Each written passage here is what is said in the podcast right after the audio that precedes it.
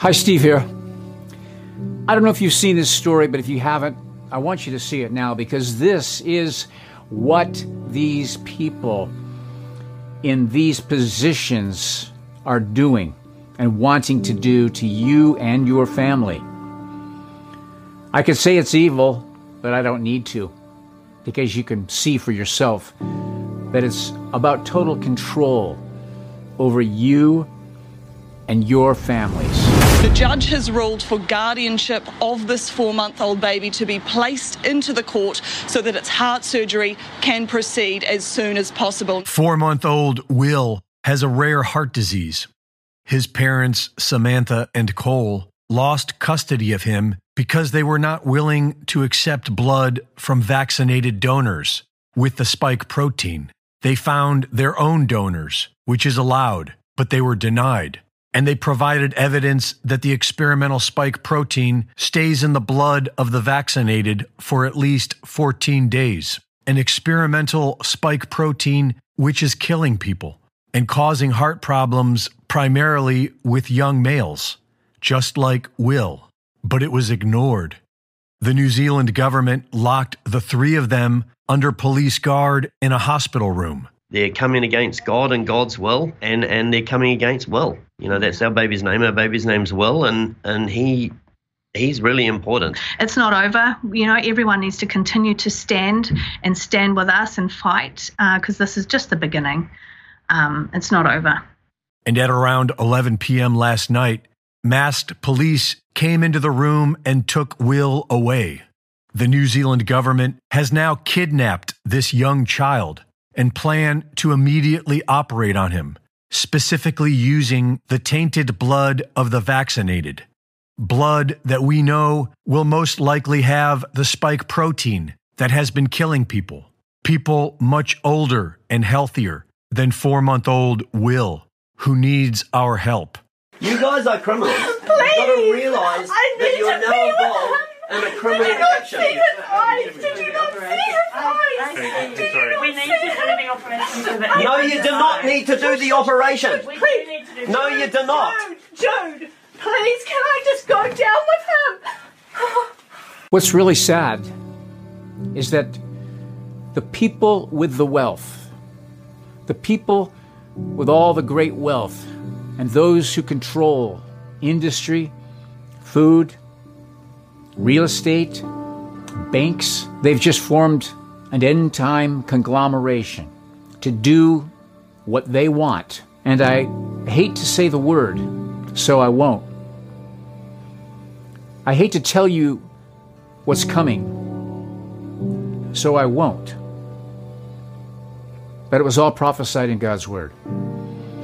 Everything that's coming about, we've been forewarned about.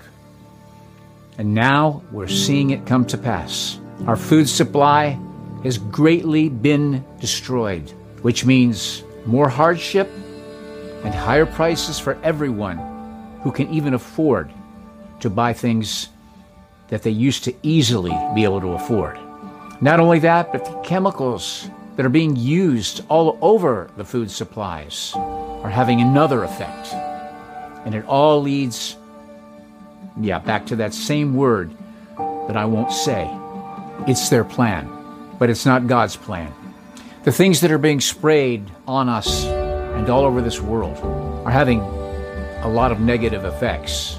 The H5N1 bird flu has set a new record this year, resulting in the death of over 53 million birds in the U.S. However, these deaths are not all attributed to the bird flu. In fact, the overwhelming majority is from proactively culling, the killing of farm animals to prevent an outbreak in the first place, leading many to worry about our future food supply in the U.S. The H5N1 detection and proactive culling has extended to 46 states, according to a report from the U.S. Department of Agriculture. The report also says that the number of U.S. states affected in 2022 is more than double the number of states that were affected in 2015, the previously largest bird flu outbreak year on record. 1.8 million chickens are to be executed in Nebraska after already culling 6.8 million farm birds. In Iowa, 15.5 million birds have been culled this year, and in Maryland, recent infections have led to the killing of 24,000 birds, based on only 22 samples from 22 birds that tested positive for the bird flu. Although the CDC has tracked the health of more than 5,000 people with exposures to bird flu virus infected birds, only one positive human case has been reported this entire year. So, the real danger with bird flu isn't human transmission as much as it is a food supply issue, because millions of farm raised birds, chickens, turkeys, geese, etc., are killed in mass to proactively avoid an outbreak. But is it worth it? How effective is this method? In the United Kingdom, half of the free range turkeys produced for Christmas have been killed 600,000 out of 1.3 million. And the government has ordered a bird pandemic lockdown, forcing all poultry and captive birds in England to be kept indoors, since H5N1 is thought to originate with wild birds. Free range chicken eggs are expected to run out by March, as supermarkets have already begun rationing egg boxes. Because the chickens are being ordered by the government to stay indoors, after 16 weeks, the eggs they produce can no longer be marked as free range. The bird flu has had 257 confirmed cases in birds since October of 2021, growing more frequent in 2022. The number of precautiously culled birds far exceeds the number of infected birds, and even further exceeds the number of deaths from infection in these birds. Again, we are killing our own food supply, not the bird flu. However, the bird flu is wreaking havoc in the wild. For example, in Peru, several beaches were found to be littered with the carcasses of over 5,000 pelicans who had contracted H5N1. In response, Peru followed the extreme example set by the US and UK, slaughtering more than 37,000 chickens, setting a worldwide precedent for chicken culling. Just like with COVID, the solution to the bird flu problem seems to be worse than the infectious disease itself, and results in way more deaths than would have occurred from a true outbreak, similar to the deaths caused by COVID shots and pandemic lockdowns. Americans especially should prepare for even more price inflation with eggs, chicken, and turkey. Fill your freezer if you can, and please pray for the future of this country's food supply.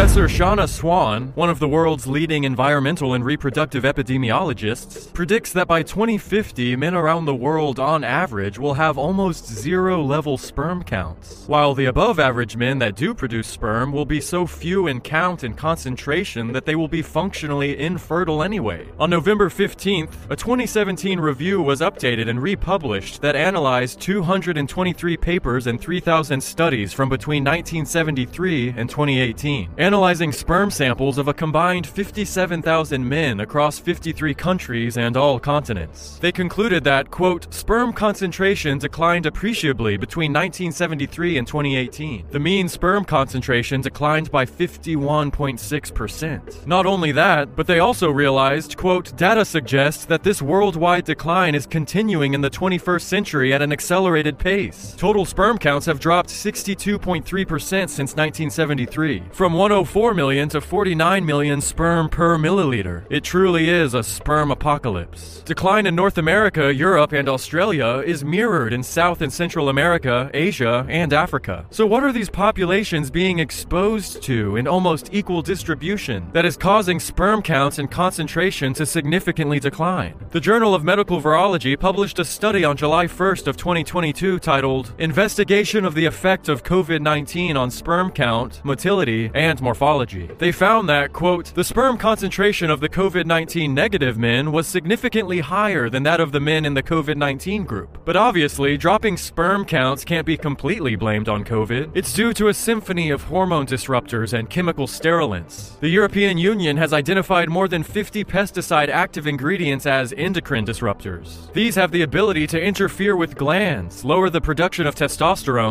as well as limit the overall development of sexual organs, which would prevent and limit sperm production. Chemicals such as phthalates, which have long been used to make plastic soft and flexible, and bisphenol A, also known as BPA, which is used in the production of hard plastic bottles, can disrupt humans' hormonal and reproductive systems, especially at the early stages of development. There are BPA epoxy resins that coat the insides of almost all metal food cans, bottle tops, and even water supply pipes, while phthalates are used in almost all soft plastic packaging. So to recap, in food production, pesticides that disrupt hormones are sprayed on our crops. Not only that, but then when those crops are processed and packaged, they're delivered to the consumer in phthalate and BPA coated containers that also aid in the disruption of human hormones. If the pesticide tainted food didn't get you, then the liquids you drink from BPA plastic bottles will ensure you get a deadly dose of endocrine disruptors. But even if you go completely organic and only drink from glass bottles, don't think that you'll save all those sperm just yet. In a recent study titled Scientific Evidence Invalidates Health Assumptions Underlying Exposure Limit Determinations for Radiofrequency Radiation, it states, quote, Human and animal studies have shown that the testes is one of the most sensitive organs to radio frequency and electromagnetic frequency exposures, and that keeping a mobile phone in trouser pockets can affect fertility parameters, such as sperm motility, sperm count, and it can even fragment the DNA of sperm. Recent studies have also found that on a genetic level, the Y chromosome in human males is degenerating over time and could completely disappear on this trajectory. This conclusion is based on observing DNA of men living today compared to that of the past. So is the extinction of men just another side effect of our toxic world? From COVID to pesticides, plastic packaging, and radio frequency radiation, all of these factors are affecting men's hormonal activity around the world. And clearly, no place is safe from the poisons of globalization, since the spermageddon trend is happening on every continent. The question isn't whether or not men are becoming more and more infertile over time. The question is, has this all been done by careless mistake? By an accidental poisoning of our environment and bodies? Or are men being chemically castrated on purpose as part of a depopulation agenda? I've been telling people about this product that I use. It's called Advanced TRS by Coseva. Now, what is this? It's simply a product to help you detox your body from the nanoparticle level, which is almost everything that's being sprayed on us now. Everything you see in the sky coming out of these jet engines and leaving these trails that are not contrails at all. There's no contrail about this. These are dumping geoengineered toxins on our bodies. And this is one of the ways that you can detox it at the nanocellular level. So go to thinkaboutit.coseva.com and find out more, learn all about it, and then get some for yourself. This stuff works.